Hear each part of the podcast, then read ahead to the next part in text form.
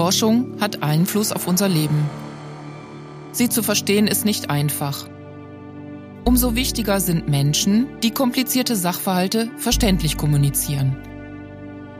Jedes Jahr zeichnet der Förderverein des Fraunhofer Umsicht solche Menschen mit dem Umsicht Wissenschaftspreis aus. Wir stellen die Nominierten in einer kleinen Podcast-Reihe vor. Herzlich willkommen Günter Wessel, nominiert in der Kategorie Journalismus. Na, ich heiße Günter Wessel, bin 61 Jahre alt, arbeite seit 30 Jahren etwa freiberuflich als Journalist, überwiegend für den Hörfunk, aber auch für verschiedene Buchverlage. Ich habe früher ganz viele Reiseführer geschrieben, habe Biografien geschrieben und in den letzten Jahren beschäftige ich mich mehr und mehr mit umweltpolitischen Fragen, kulturpolitischen Fragen auch, aber auch vor allen Dingen umweltpolitischen Fragen. Da geht es häufig natürlich um Fragen von Klimawandel, von Klimabewegungen, was sich da ändert und ich merke, dass mich mehr und mehr auch diese wissenschaftlichen Fragen an dem Punkt interessieren, also nicht nur die rein politischen Implikationen, sondern auch die wissenschaftspolitischen Implikationen dabei, weil ich natürlich auch der Meinung bin, dass man ohne ein fundiertes Hintergrundwissen natürlich auch kaum politische Entscheidungen treffen kann, weil dazu sind die Dinge einfach zu komplex miteinander verwoben. Worum geht es in Ihrem Beitrag? Ja, wir wissen ja alle, dass wir eine Klimakrise haben, dass wir irgendwie rauskommen müssen und dann gibt es natürlich unterschiedliche Möglichkeiten, das zu gewährleisten. Wir müssen auf der einen Seite müssen wir CO2 einsparen. Nun sagen aber auch viele Wissenschaftler, dass wenn wir beispielsweise das Pariser Klimaziel von 1,5 Grad, also die Erderwärmung auf 1,5 Grad zu begrenzen oder deutlich unter 2 Grad zu begrenzen, wenn wir das erreichen wollen, müssen wir perspektivisch auch wieder CO2 aus der Atmosphäre zurückgewinnen.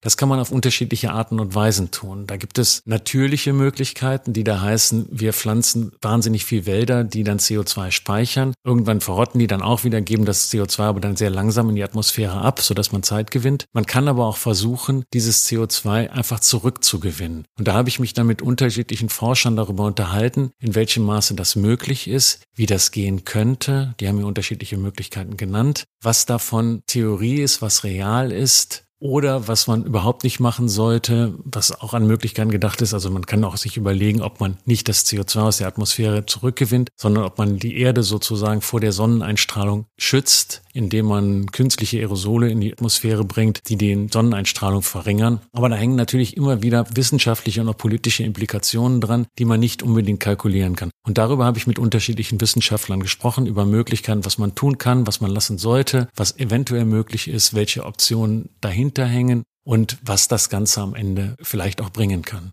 Können denn technische Innovationen das Klima retten? Nach dem derzeitigen Stand würde ich sagen, reicht es nicht. Also wir können nicht einfach so weitermachen wie bisher zuvor und uns auf die technischen Möglichkeiten verlassen. Also erstens müssen wir in einem gigantischen Maße CO2 aus der Atmosphäre zurückgewinnen. Das würde beim momentanen Stand der Technik sehr, sehr, sehr viel Geld kosten. Schon auf der wirtschaftlichen Ebene wäre es preiswerter, so die CO2-Emissionen erstmal zu reduzieren. Selbst wenn es dann billiger werden würde, müssten wir uns überlegen, was wollen wir mit dem CO2 anfangen. Da gibt es unterschiedliche Möglichkeiten. Man kann es wieder versuchen zu speichern. Aber auch da ist man an einem Punkt, wo man noch nicht so genau hundertprozentig weiß, wie soll das Ganze funktionieren. Denn die Wissenschaft weiß ziemlich genau, wie man das CO2 zurückgewinnt. Das kann man versuchen, in alte Gasfelder rein zu verpressen. Das ist dann langsam wie natürliche Kohlensäure, also beispielsweise in der Eifel, wo ehemalige Vulkane immer noch so ein bisschen aktiv sind, als natürliche Kohlensäure wieder an die Erdatmosphäre steigt. Aber wir haben das Problem, dass wir im Augenblick so einen großen Überschuss an CO2 haben, dass allein technische Möglichkeiten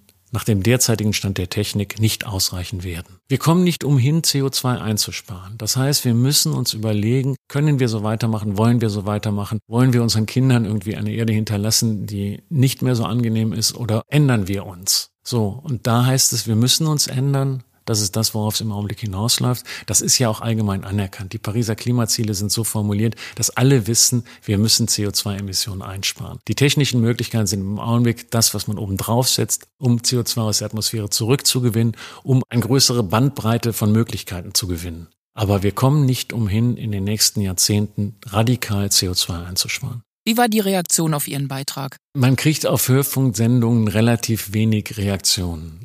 Erstaunlicherweise. Ich glaube, die Hörer hören sich das an, finden das gut oder finden das schlecht. Wenn sie es schlecht finden, dann gibt es Leute, die meckern darüber. Wenn sie es gut finden, dann nehmen sie es einfach schulterzuckend zur Kenntnis. Also es gibt nicht wie bei Zeitungsartikeln, dass man groß Leserbriefe bekommt. Das ist eine Erfahrung, die habe ich in den letzten Jahren oder letzten Jahrzehnten oft gemacht, was ich schade finde, weil ich mehr Austausch manchmal gerne hätte. Aber es ist einfach so. Ansonsten war die Resonanz so, dass mir viele Leute gesagt haben, ist ja interessant, auch mal sozusagen diese andere Seite zu sehen oder überhaupt zu hören, was gibt es an Möglichkeiten über das reine Einsparen hinaus und inwieweit sind die Möglichkeiten realistisch. Ich glaube, das ist relativ unbekannt, was da alles geforscht wird. Ich finde manche Forschungsansätze total anregend und sehr interessant. Also beispielsweise, was sie in Karlsruhe versuchen zu erforschen, inwieweit man Klimaanlagen zur CO2-Gewinnung sozusagen, also Klimaanlagen dazu nutzen kann, CO2 aus der Atmosphäre wieder rauszubringen. Ich finde interessant, was sie da in, in der Schweiz machen mit diesem großen Werk, wo sie jetzt wirklich einen größeren Stil CO2 aus der Atmosphäre rausholen. Ich finde diese Forschungsansätze alle interessant und sie sind alle relativ unbekannt. Aber wieder das große Aber im Hintergrund, das wird uns nicht retten am Ende. Was macht für Sie gute Wissenschaftskommunikation aus? Dass ich zum einen versuche zu erklären, was passiert dass ich zum Zweiten versuche zu erklären, was sozusagen noch dranhängt. Also, dass ich Technik und Wissenschaft nicht sozusagen außerhalb der Gesellschaft bestehend betrachte. Also erstmal muss ich versuchen zu verstehen, was machen diese Wissenschaftler überhaupt und warum machen die es. Zweitens muss ich versuchen zu verstehen, macht das einen Sinn? Führt das nicht irgendwo hin, was uns in ein größeres Problem noch bringt? Was sind politische Dinge, die da dranhängen? Also wenn Wissenschaftler darüber forschen, inwieweit man die Erde vor Sonneneinstrahlung schützen kann, indem man künstliche Aerosole da in die Atmosphäre pumpt, dann hängt da natürlich einerseits die ganz simple wissenschaftliche Frage dran, kann man das machen? Aber es hängt auch die politische Frage dran, kann man das machen, darf man das machen? Also diese Fragen auch miteinander zu verknüpfen, das finde ich wichtig in der Wissenschaftskommunikation, dass man sich überlegt, inwieweit hat Wissenschaft einen gesellschaftlichen Einfluss und was muss ich wissen, um mir dann hinterher ein Urteil darüber erlauben zu können. Und dann finde ich, generell für den Journalismus gilt das natürlich, man muss in seinen Stücken so argumentieren, dass es immer nachvollziehbar bleibt dass der Hörer oder der Leser immer weiß, das will der Autor. Da gibt es eine logische Folgerung eine Kette von Schlussfolgerungen, den kann ich nachgehen. Oder ich kann auch an einem bestimmten Punkt sagen, nee, da gehe ich nicht mehr mit, da bin ich total anderer Meinung als der Autor. Aber es muss nachvollziehbar sein, wie der Autor am Ende zu seinen Schlüssen kommt. Der Leser muss in der Lage sein oder der Hörer muss in der Lage sein, Schritt für Schritt dem Autor zu folgen, durch dieses Stück hindurch und sagen, verstehe ich, verstehe ich, verstehe ich, Schlussfolgerung ist logisch, alles wunderbar.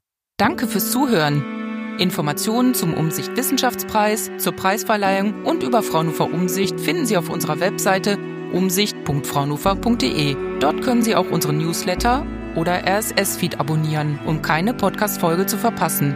Übrigens findet die Preisverleihung am 2. Oktober online statt. Bis dahin, bleiben Sie gesund.